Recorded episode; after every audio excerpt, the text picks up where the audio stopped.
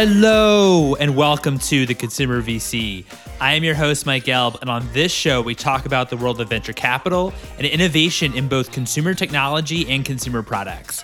If you're enjoying this content, you could subscribe to my newsletter, theconsumervc.substack.com, to get each new episode and more consumer news delivered straight to your inbox.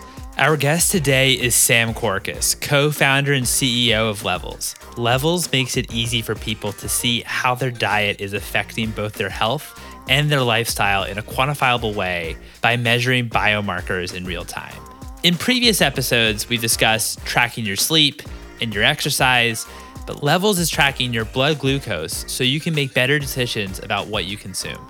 This was a fascinating conversation about how to optimize what you eat and how wearable technology can really help you understand your body better. Without further ado, here's Sam.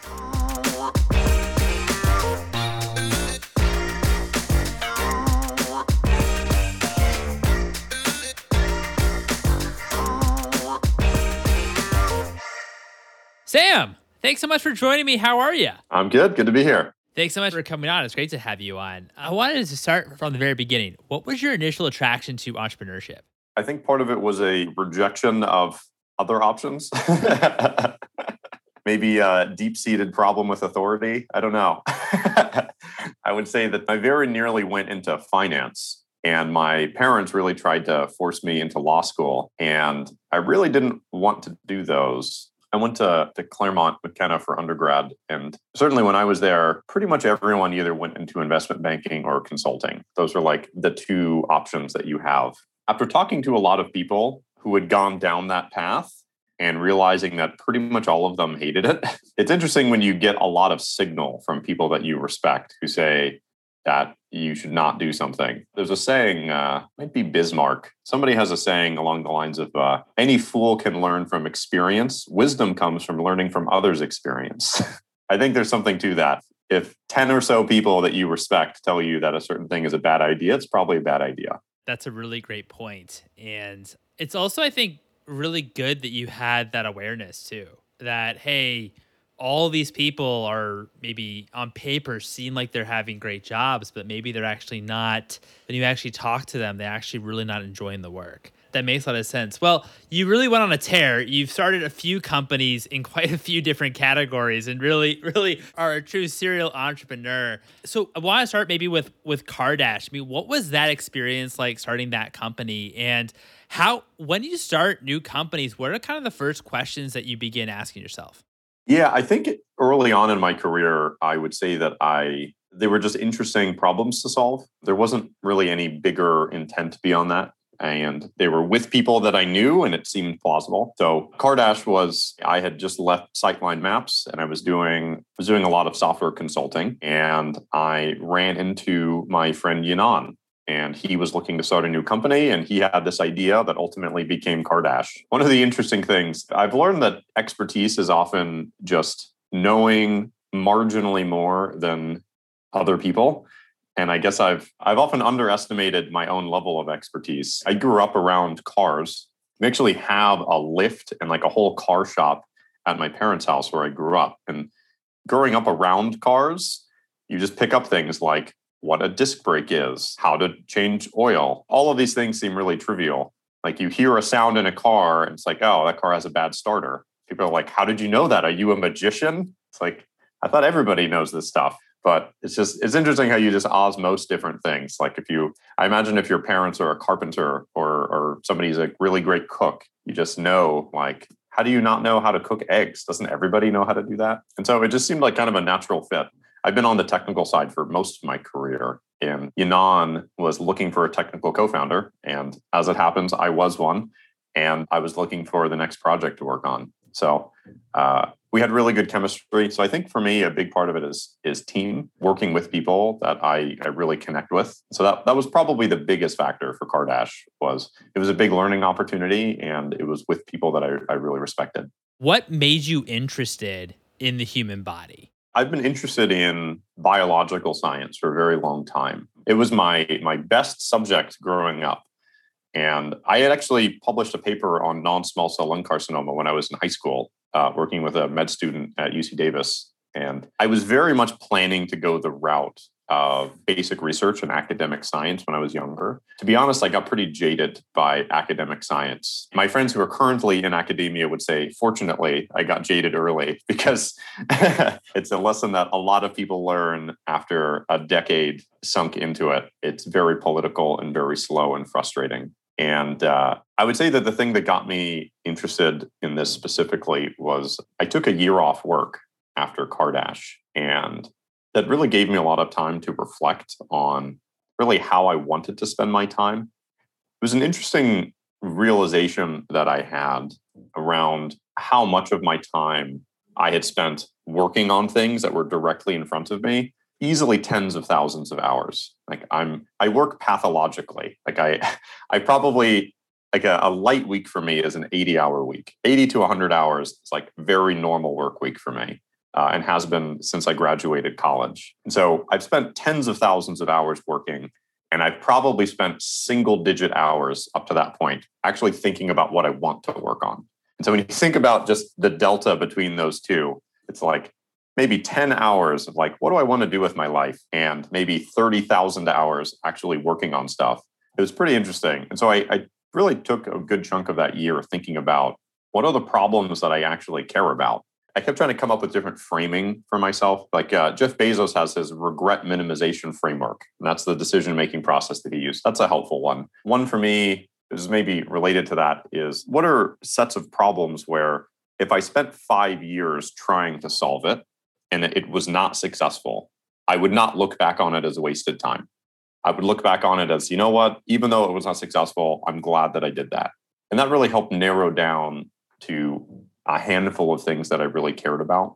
Healthcare, broadly speaking, is one of them. Uh, it is a it's one of these institutions where it's becoming an increasingly large percentage of GDP. Its quality is getting worse. Costs are going up. Uh, it's actually getting worse at an increasing rate. So there, there are certain problems where things are bad, but every year they seem to get incrementally better. And you could argue it might not be getting better at a rate that is necessary to achieve uh, some successful outcome, but the first derivative is negative. And there are some problems where the first derivative is positive, and there are some problems like the metabolic health crisis where the second derivative is positive. The rate of increase is increasing, it's accelerating. And I realized that there are there are certain areas where I thought I could probably my involvement could move the needle on some of these societal scale problems. And so I really spent a lot of time thinking about those. And I narrowed it down to maybe three to five major areas that I was interested in.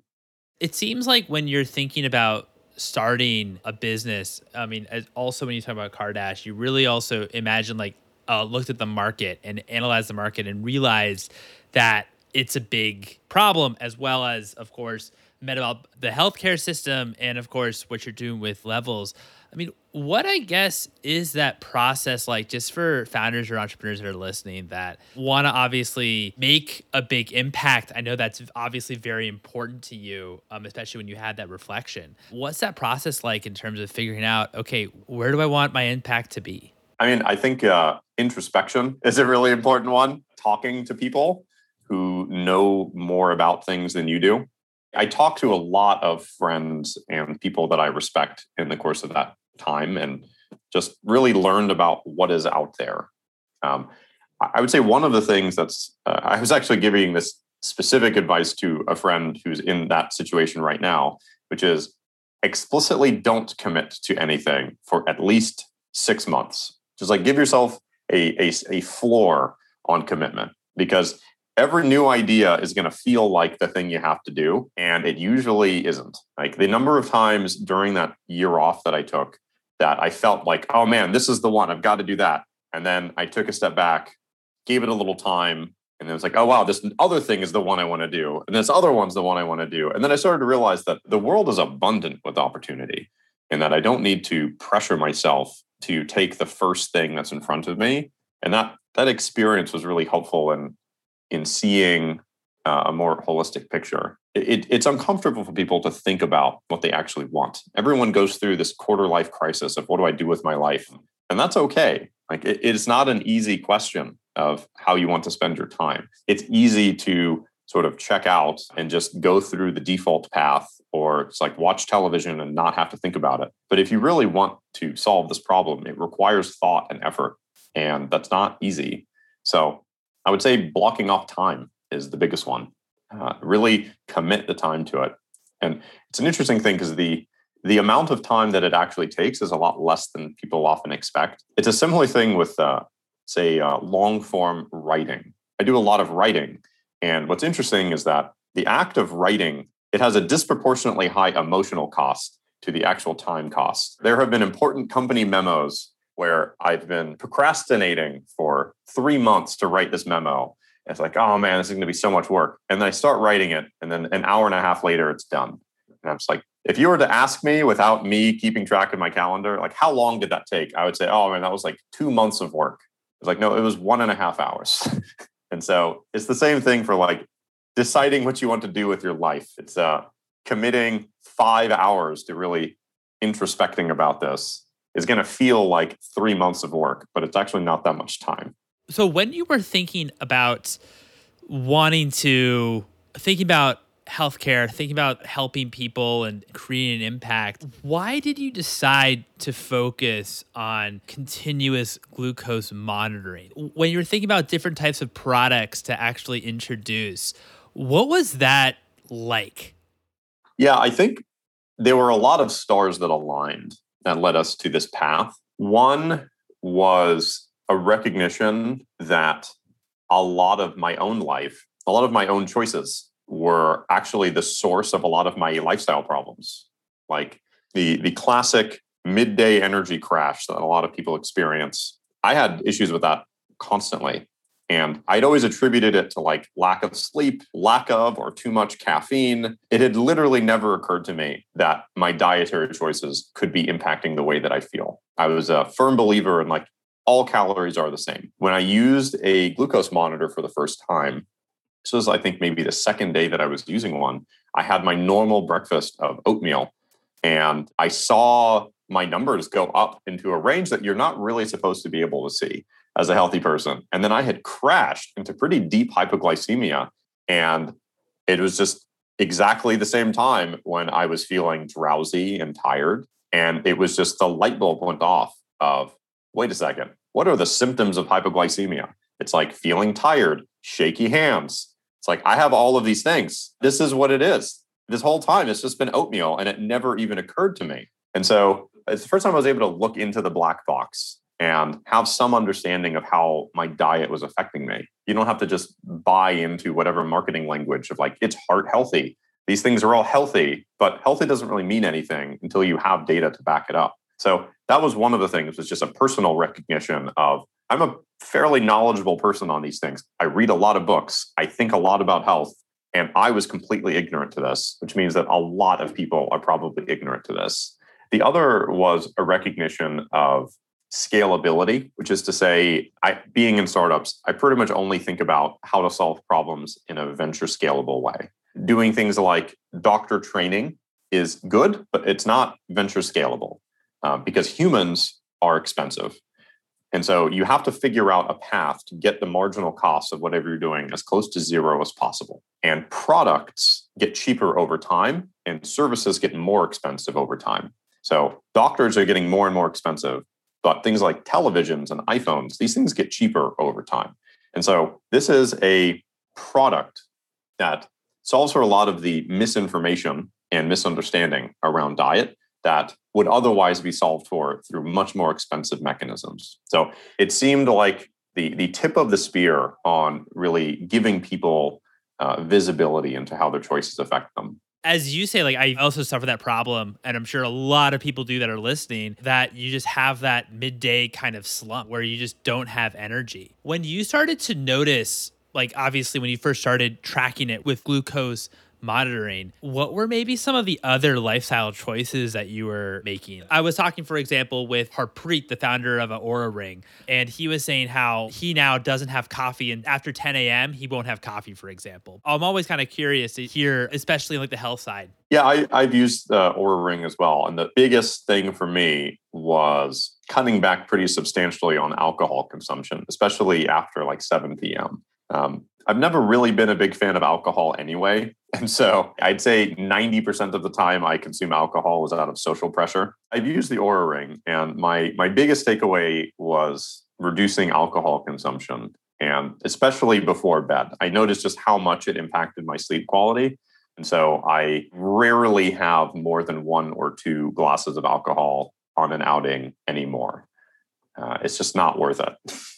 and uh, that that was a big improvement because sleep quality is very important to me. I have a eye mask and earplugs. I, I, try to maximize my sleep quality whenever possible. I would say one of the other uh, takeaways from using glucose monitoring it's the recognition. I would say mixed meals was something that was a big surprise to me. Which is to say, if you have something that's really high carbohydrate by itself, it's a pretty acute spike and then a crash Whereas if you have it something that's like you have a salad beforehand that has a lot of fiber in it, or you pair it with fats or protein, that acute spike is blunted. The glycemic variability, which are these spikes and crashes, they matter a lot in terms of lifestyle. There's also pretty good evidence that it affects long-term health as well. And an analogy that I, I would like to give related to that, which I think most people can relate to, is it's a very different experience having five drinks of alcohol over the course of a day and doing five shots everyone kind of knows taking five shots is probably not great. You're going to feel weird.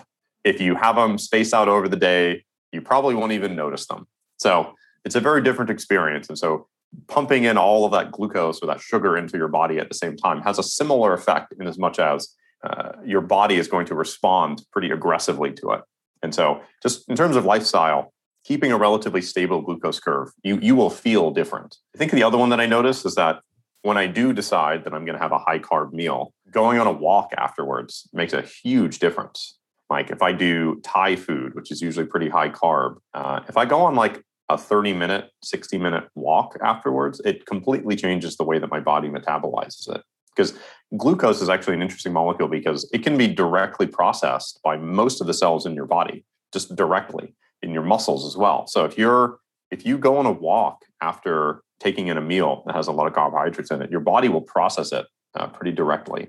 Wow, that's really interesting. And so, has this also changed if you were to have a high carb meal? And I know like every person's body is a bit different, right? But does this change time of day that you think about to have maybe a high carb meal? Or do you just kind of feel if you really want to truly optimize your body that no matter what time of day it is, I'm going to go on like a 30 minute or like an hour long walk? Does that make a difference?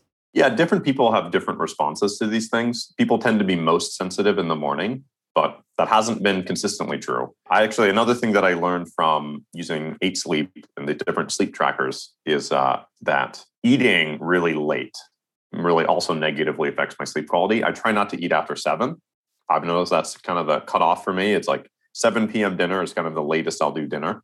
The timing around eating is interesting. There's a lot of evidence around intermittent fasting, the evidence is accumulating. There is a lot to be said for timing of what you eat and timing of when you eat and also what you eat. So it'll be interesting to see as that as more evidence comes in. That's really a relatively new area of research. I know for your previous companies, you were, if it's fair to say, more so on, on the technical side. Why did you decide for levels to be on the non technical side to be the CEO? I was quite involved in the technical stuff for the first year or so. I haven't written meaningful code in probably a year which is uh, definitely a first. it, it, was a, a, an open conversation that I had with my co-founder, my first co-founder, Josh, on really just assessing who would be best for the role.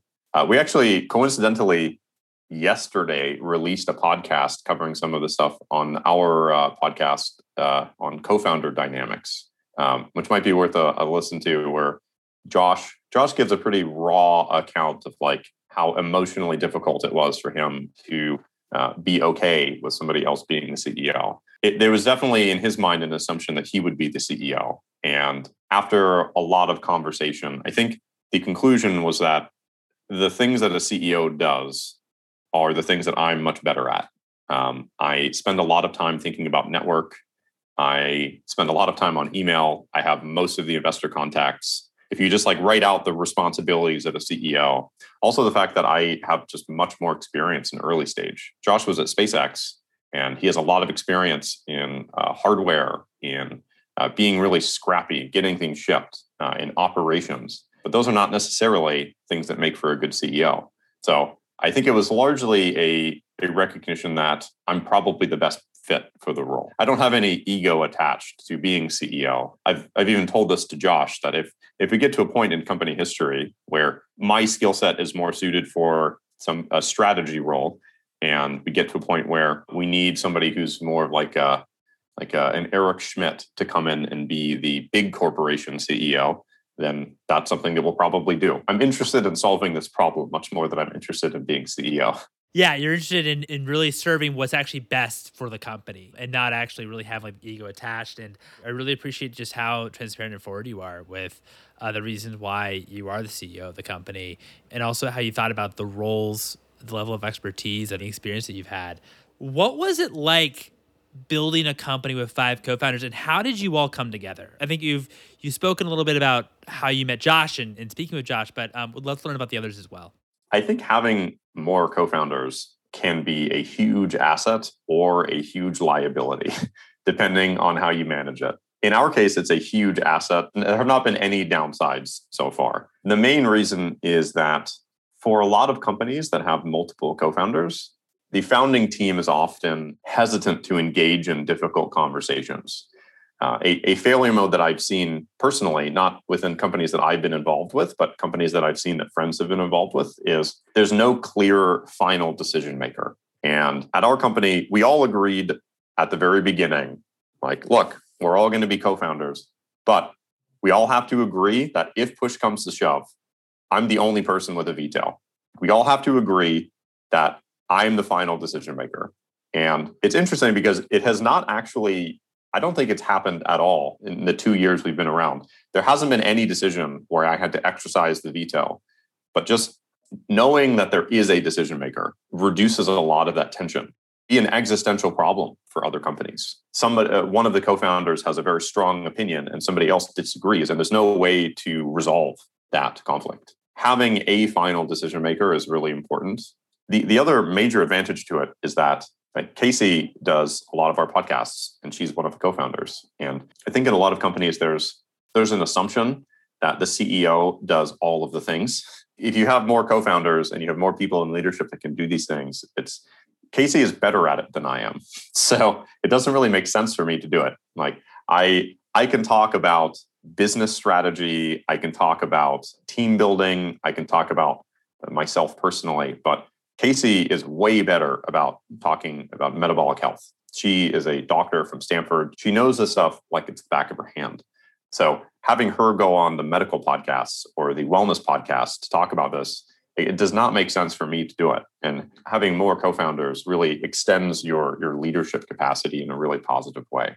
Once you all kind of uh, the five of you came together and you realized that you wanted to start levels, you were having these conversations.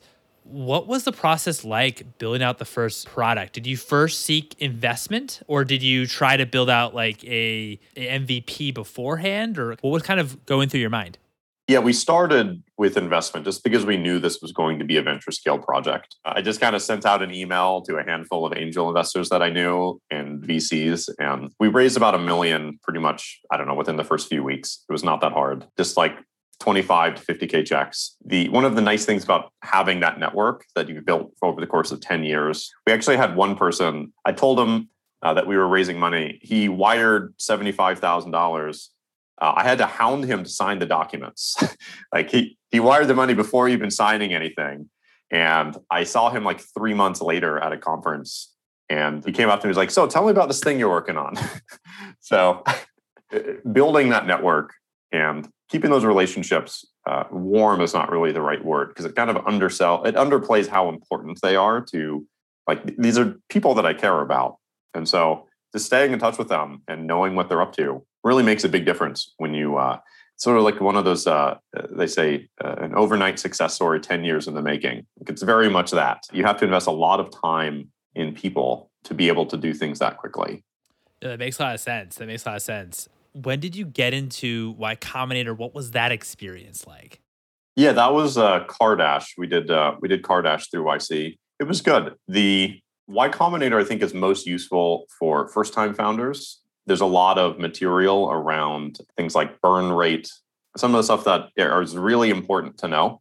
The YC network is also very strong. There's a lot that you can do within the YC network. There's uh, an internal social network that uh, you can tap into and ask for advice and meet people. Um, so we we went through YC and Cardash.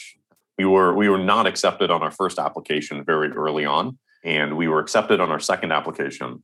Um, and I think the statistic that they told us is that something like forty percent of YC companies were not accepted on their first application, which I did not expect. So a lot of people try on multiple occasions and they tend to get in. And it actually, in retrospect, it kind of makes sense because if you apply once and you don't really have a lot of traction, and six months later you apply again and they can compare how much progress you've made in that time period. If you've made a lot of progress, they can see that. I think it's a Mark Suster post on investing in lines and not dots. Like if you see the line and the line is going up and to the right, you have more confidence. Yeah, that makes sense. And I actually love that post from Mark. That was awesome. With levels, um, once you were able to raise the a million, then what was what was the next steps? Because of course, then you're off to the races. Yeah, the next step was getting feedback from customers. This was something that maybe this was the only time I had to exercise the CEO veto. Was I wanted to get paying customers and I wanted to get the product in the hand of our of customers as soon as humanly possible.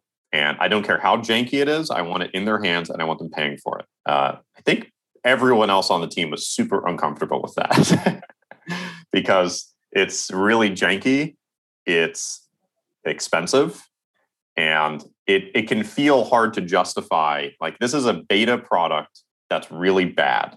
So, how can we, in good conscience, charge somebody $400 for this experience? And that's rational but I think it's also incorrect because it's a question of what is it that you're proving.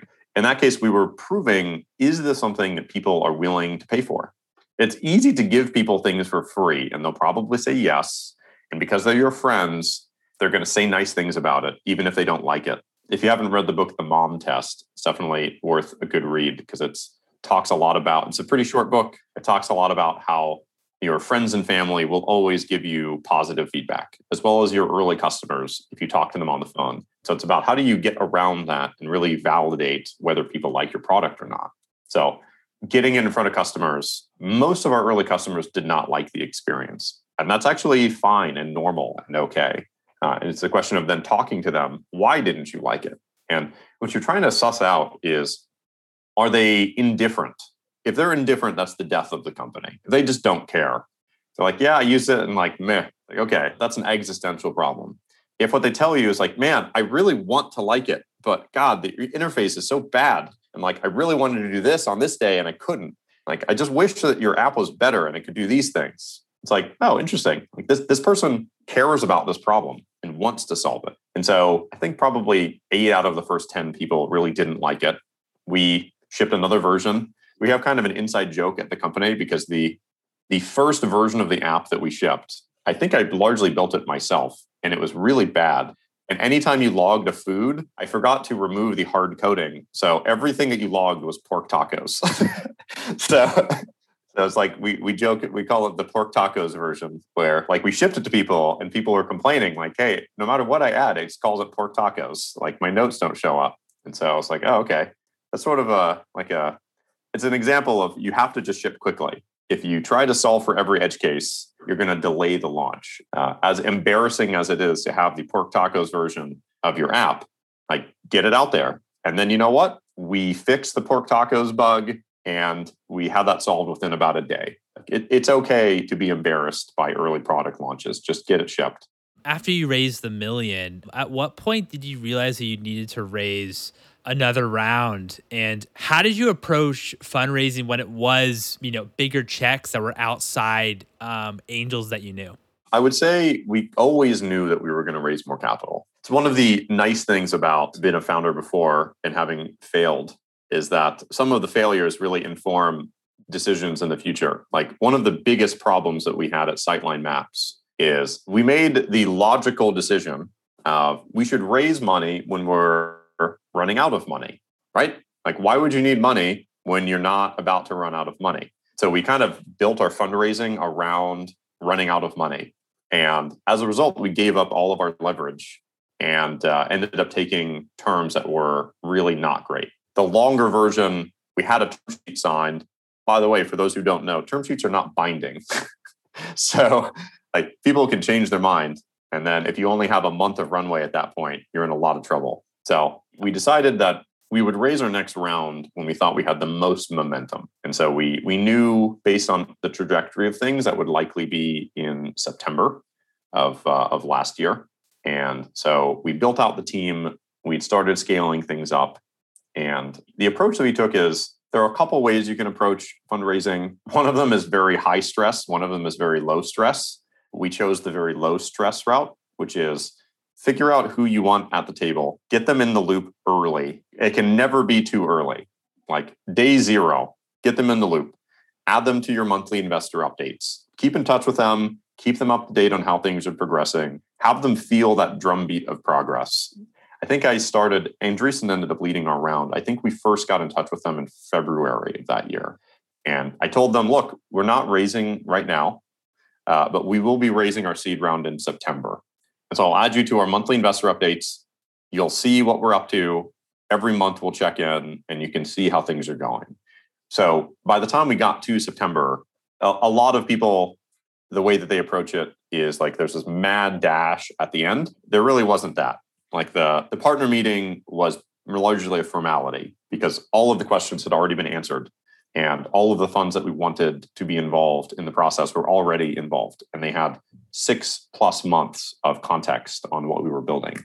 So i found that to be a very easy approach. Other people that i've talked to would say that you should really only do that if you have extremely high confidence in your ability to execute because uh, saying in february that we're raising our seed round in september is like a stake in the ground that's hard to walk back from. But if you have high conviction and high confidence, then it's a it's a pretty low stress strategy. Like I was the only person on our team that did anything in fundraising. Like we didn't have to get the entire team involved. It was all done remotely. It was very casual, not a lot of stress.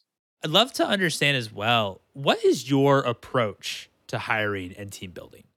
The approach, I'd say first and foremost, is to just put in the work. It is something that is almost universally underinvested in. It's another one of those things where the emotional cost feels much higher than the actual time cost. Many of the companies that I advise, mostly informally, they're just friends of mine who run companies, they complain about how hard hiring is. And when I actually dig into how much time they've spent on hiring, which they consider to be their biggest problem, it's usually single digit hours. It's really it's painful to ask people to connect you with others. It's painful to get rejected all the time and to people who are not interested in what it is you're doing. I would say the other approach is we found that just being very transparent is really helpful, sharing our historic investor updates. Something that we're actually announcing pretty soon is we we publish all of our historic investor updates and weekly team all hands publicly now. It's on our website now. If you look uh, at the bottom inside the company, there's a link or building in public. I don't remember what the link is called, but it's there now. We haven't announced it yet, but it's available. And you can see our first investor update from when we started the company and everything since then with almost nothing redacted only like confidential information from third parties, not even like internally information that would normally be considered private. It's really just things that contractually we have to uh, we have to keep private. So that's been a really big one. I found that our best hires are people that often took months to get interested in what we're doing, and the best hires really almost never looking for a job. Being open to being patient and having a conversation. I actually just got an email yesterday an engineer that uh, I sent an email to him in March, and I've been keeping him in the loop since then. And he just emailed me yesterday and said, "Hey, you know, uh, the more I think about it, the less happy I realize I am at my current job, and I'm actually thinking about moving on. Like, let's have a conversation."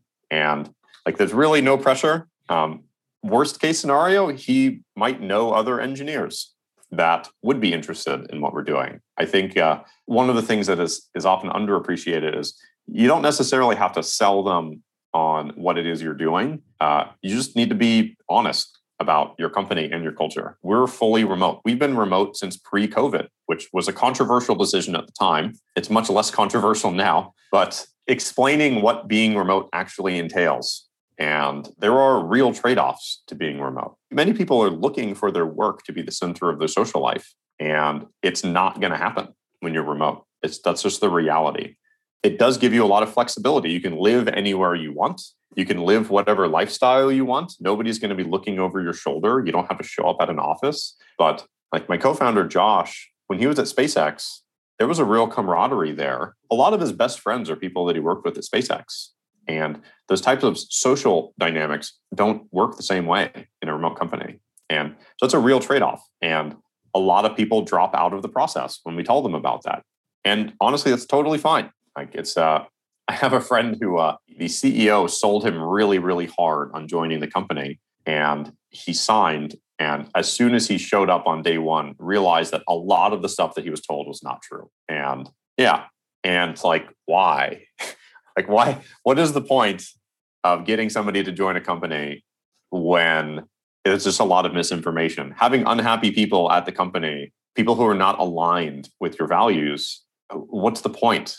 It, it's bad for both the company and the person who joined. So just being really honest and transparent about that has been a big part of our strategy. Well, then, since you were remote first, what were some of the ways that you're able to build culture and build community being remote first? Because, I mean, especially in those early days, it's so hard. If you had asked me five years ago what culture means at a company, I would say it's like getting drinks with your coworkers. Right. Um, and I think that's completely wrong. the more I get involved with culture, it's really a question of how does your company operate? How do you treat people? It's a question of what is it that you value? Uh, what is it that people will model? Like the culture of investment bankers is uh, like bringing your laptop to a funeral and working while you're there and like being in your seat and like sleeping under your desk and like the uh, the sort of uh, productivity porn where you're you're demonstrating how much work you're putting into things, even though you might not actually be that productive. It's just the signaling of work. Um, uh, going to clubs and getting bottle service like that's a cultural thing that's different than like the social aspect so when i think about culture building i think about what are the things that we want people to model so one is like asynchronicity asynchronous communication treating people like adults is one of our core values where we're not going to look over your shoulder. You're, you're remote. We expect that you will be able to manage your own time and you will be able to get work done. If you have issues with these things, you can tell us and we can help you. But we're not going to by default assume that you are going to be a nine to five schedule and we're going to tell you what to do. Um, so it's very much a, a push culture rather than a pull culture. So um, the in terms of like community building, these things happen. I, have been thinking a lot about this actually very recently in terms of I, I think there are different types of relationships that form in companies. Like when I think about some of the closest relationships that I have in terms of like a working relationship, some of them I've never met in person before. Like many people, uh, actually, coincidentally, this morning I met with Alan, our lead designer, for the first time. And I'm also the first person at the company that he's met in person. And it was great. It was a great meeting. We went for a walk for like three hours. But working relationships don't necessarily have to be in person. You don't necessarily have to be best friends with them. You can have respect for them. You can work with them in a very productive way. Um, the social component, I think, is a very different question. And different people will have different goals as it relates to social interaction. Um, some people really value it a lot. I know my co-founder David values it a lot. Um, other people probably value it a lot less. And for them, they just want to get their work done and they want to do whatever their big hobby is. Like maybe they like going skiing. And for them, it's like I like to work during the week. I like the people I work with. I like the culture of the company. I like how we get things done. And I like going skiing. I don't really want to be friends with everybody here. And that's fine. If you're bought into the mission, you understand the culture. Uh, I, I think those things are very different. And I think they, they often get conflated in a way that makes it complicated for people. Apart from remote work, what were some of your biggest learnings during COVID? And what was life like managing, you know, levels during this time? I think the most interesting thing was how little it affected us because we were fully remote. I think our total productivity loss from COVID was our head of product had to take a half a day off work once to move some stuff. Yeah, it was pretty small because everyone was already at home, everyone was already remote. We already had all the documentation. So, really, not a lot changed. The biggest thing was the fundraising environment went completely dark for several months. I think from basically March until June, no investors responded to my emails. Like it was it was a pretty weird time just like what is happening. And we had enough runway to not have to worry about it too much. Like assuming things would eventually return to some form of normalcy, it was pretty weird and uncomfortable. But we just kept focused on what it is we were doing and uh, things things worked out okay. Um, I think the one of the biggest shifts was how when we started the company fully remote uh, pre-COVID, people thought it was a bad decision, and then basically roughly around April, I started getting phone calls from all the other founders I know saying, "How do I do remote?" so I became the subject matter expert and ended up writing a lot of documentation and helped people learn how to build remote companies. So that was a that was a big transition. You know, I heard that uh, from other entrepreneurs how when that period between March and June was pretty scary. If you didn't have enough uh, runway, I'd love to also know like what are some important habits that you've developed for productivity. I know, like for example, you read two books a week. You're um, extremely productive. If also if like eighty to one hundred hours is still like minimal for you, what are some of like the habits that you developed that that really optimizes you for to get things done? I think one of the big ones is I only do things that I I want to do. As strange as that sounds, I've never come close to burnout as most people define it. And one of the reasons is that I most people experience burnout because they're forced to do things that they hate. And I will do things that I don't like doing in small bursts. There was like a couple weeks when I had to jump into solving some major operational problems at the company. And I had to like manually reconcile a thousand customer records between like several different sources of truth. And it was a huge pain. And I did not enjoy it. But I recognized this is a short term thing. Uh, if I had to do that every day for a year, I could not do it. So, understanding the things that give you energy and the things that don't. I work a lot of hours. It doesn't feel like work to me. The things that I do for work are the things that I do in my free time. Like uh, people ask me, what do you do for fun? It's like, well, I write code, I think about company stuff, I it's like all the stuff I do for work is what I do for fun. When I take a vacation, I'm writing long form thought on company building and strategy. That's what's fun for me. So that's one of the biggest ones is it just if you enjoy what it is you're doing, it really the time just flies by. I think another one is I've been news sober for about 8 years. I haven't consumed any news in any form, written, television, in, in newspapers since about 2013. And that's been a really big improvement for just my mental health. And it's freed up a tremendous amount of time. Um, I it's allowed me to read as much as I do. I did an experiment where I traded the amount of time I was spending on news for reading books. And I managed to read eight books that month, which is more than I'd read in a very long time. Everything was better that month. so I just kind of kept at it. So I've been doing that for a long time now. What's one thing that you would change about venture capital? I think that one of the changes that we're seeing already is great. So I think that especially in the early stage, there's a lot more capital available. I'm not sure I would answer it in the context of things that I would change. I would say that I am I am in favor of the current trends of venture capital, which is more capital available at the early stages, which enables more top of funnel of people taking bigger risks and making starting new companies. This is a relatively new phenomenon. There, there has never been this much capital at like seed stages for company for companies. I think it's a really good trend. One of the reasons for it is that a lot of founders from like the second or third generation of big tech companies now have their own capital And writing a 50K angel check is kind of trivial for them. And so they're just giving it to the ecosystem. I like organizations like On Deck that are trying to push more people to take those risks and building a community around it, I think is really good. So I wouldn't say there's something that I'd want to change so much as I, I would like to continue to encourage venture capital to go earlier and earlier stage and getting fewer people to go into law and investment banking and more people into startups and adding value to the world. I love that. Um, and I agree with you. I mean, On Deck is just a remarkable organization that really gives, I think, much needed infrastructure to the early stage community, which is great. I was going to ask you what's one book that inspired you personally, one book that inspired you professionally, but you've read so many books. This is probably too hard to uh, uh, to answer.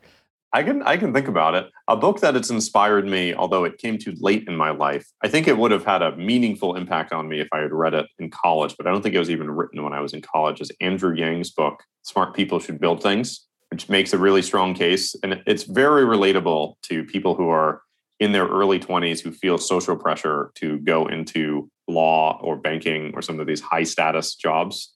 One of the interesting trends that I've noticed is that those uh, like working at Goldman has a lot le- it's, it's a lot less shiny than it was when I was in college, which is great. And like working at a startup has much more appeal than it did. So I think that's a really positive change. I think uh, one book that really inspired me, as cliche as it might sound, is uh, uh, The Four Hour Work Week by Tim Ferriss. That really changed the way that I think about time in a lot of ways. It made me realize how important developing the skill of delegation is. It's had pretty significant professional impacts. I actually hired a personal assistant after reading that book, which was like eight years ago now. And uh, I didn't really have anything for her to do. I, I put an ad on Craigslist. I hired a personal assistant. And my goal was I know that delegation is important. I need to find something for this person to do, and I will pay them money to do it. And uh, it was a really useful exercise in learning how to communicate effectively with another person and just starting with the assumption that if they fail at this, it's because I did not communicate the instructions effectively instead of getting mad at them. It's a really important skill to develop. And it's not obvious or easy to be able to delegate effectively. So that was one that definitely had a pretty big impact as well. My last question for you is what's maybe the best piece of advice that you received that were that was really helpful when you think about yourself as a founder and, and, and an entrepreneur? I can think of a lot of things. I think the biggest one is to work with people that you really respect. There have been a lot of interesting opportunities that seemed like they were financially lucrative. And actually, some of them really would have been financially lucrative, but I got weird vibes from the people. And working with people that you really respect, that you can spend a lot of time with, and that you think you can learn from is super important. I think it depends a lot on the on one's age. If you're younger, it's really about finding people that you can learn from. And another thing that really uh, personal learning is a quote that I, I really liked, which is uh, what we see as courage in others, we see as weakness in ourselves. And there was an interesting moment for me when Sightline Maps didn't work out and I left. I expected it, my own perception of myself was that I was a failure and that everyone would perceive me as a failure because my friends went into investment banking and now they're working at Goldman and McKinsey and they have they have all the stamps on their LinkedIn profile and I have the stamp of tried to start a company and failed. And what was interesting being on the other side of that was how it was largely the opposite. My friends who worked in banking were jealous that I took this risk and had these incredible uh, experiences and opportunities that they couldn't even dream of, and how it made me massively more hireable because I had such a diverse set of skills and experiences. This is one of the reasons also why I like communities like On Deck and, and Y Combinator is that it, it gives people confidence in being willing to take those risks. So the more that we can do to encourage people to take those risks and be okay with failure my first two companies completely failed. My third company was ended up getting acquired, but it was largely a soft landing for the team. It is still operational, but it was not uh, it was not a venture exit. And just being okay taking those risks. If you put in the effort and you're sincere about it, at some point you'll probably figure it out. Well, Sam, this has been such a pleasure chatting with you. Thank you so much for your time. Sure thing. And there you have it. It was such a pleasure chatting with Sam on the show. I highly recommend following him on Twitter at Sam Corcos. I'd love it if you'd write a review on the Apple Podcasts. You're also welcome to follow me, your host, Mike, on Twitter at Mike Gelb, and also follow for episode announcements at Consumer VC. Thanks for listening, everyone.